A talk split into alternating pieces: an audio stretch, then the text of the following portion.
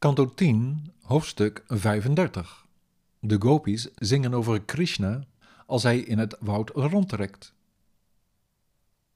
Sri Shuka zei: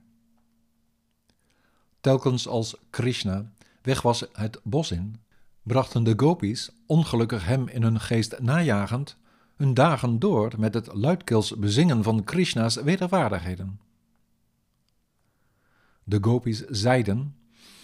met zijn linkerwang gericht naar zijn linkerarm, plaatst hij met zijn wenkbrauwen in beweging de fluit aan zijn lippen, terwijl hij met zijn tedere vingers de gaten dicht houdt, o Gopis. Waar Mukunda aldus zijn fluit laat klinken, reizen de vrouwen samen met de siddha's door de hemel.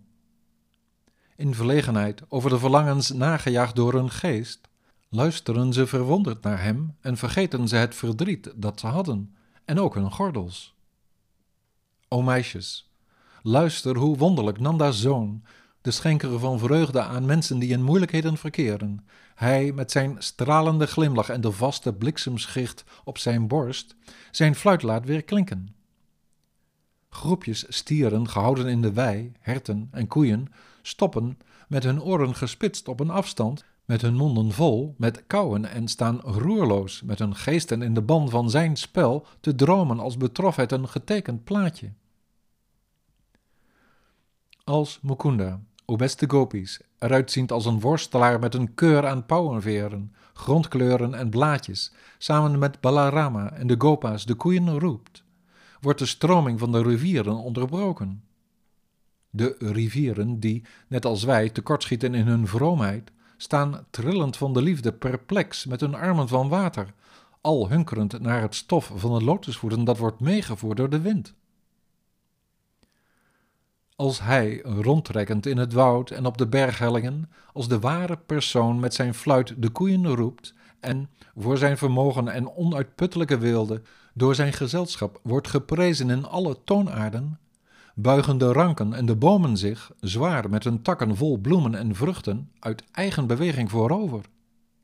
Alsof ze Vishnu, die in hen aanwezig is, willen laten zien, laten ze daarbij in hun liefde stromen van zoet sap naar beneden komen, terwijl de begroeiing op hun lijven overeind staat van verrukking. Op het moment dat hij, als de meest aantrekkelijke om te zien, zijn fluit hoog heft, met respect voor de gewenste zang van de rondom zijn hemelse bloemenslinger druk zoemende bijenzwerm die is bedwelmd door de subtiele honingzoete geur van de tulsibloemen,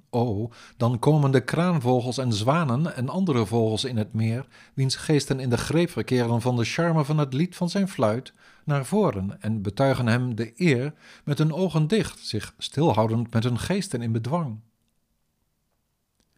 O Vraja Davies, als hij in het gezelschap van Balarama voor de grap een slinger op zijn hoofd draagt en hij op de hellingen geluk brengt door zijn fluit te laten klinken en de wereld laat genieten in vreugde,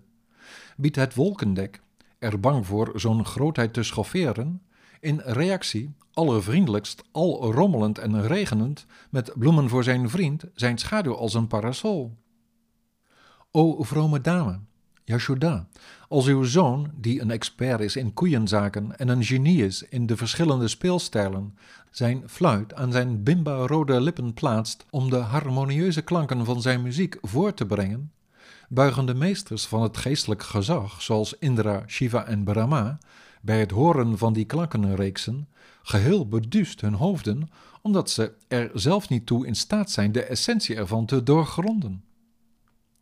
Als hij zijn beroemde fluit bespeelt en zich, bewegend met de gratie van een olifant, met zijn lotusblaadjes voeten de bodem van Vraja merkt, met de verschillende symbolen van de vlag, bliksemflits, lotus en drijfstok, verlost hij met zijn lichaam de aarde van de pijn die werd veroorzaakt door de hoeven van de koeien.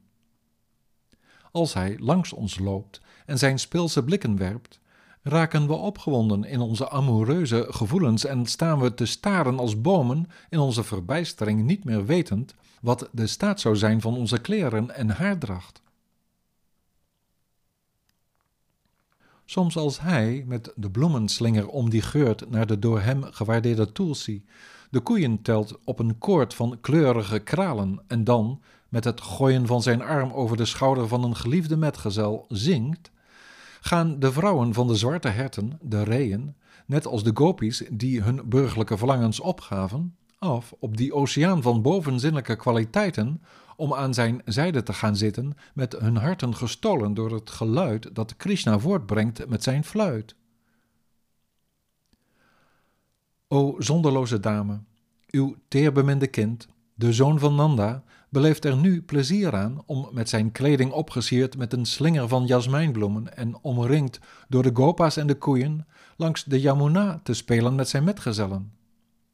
De wind, zachtjes blazend ten gunste van hem,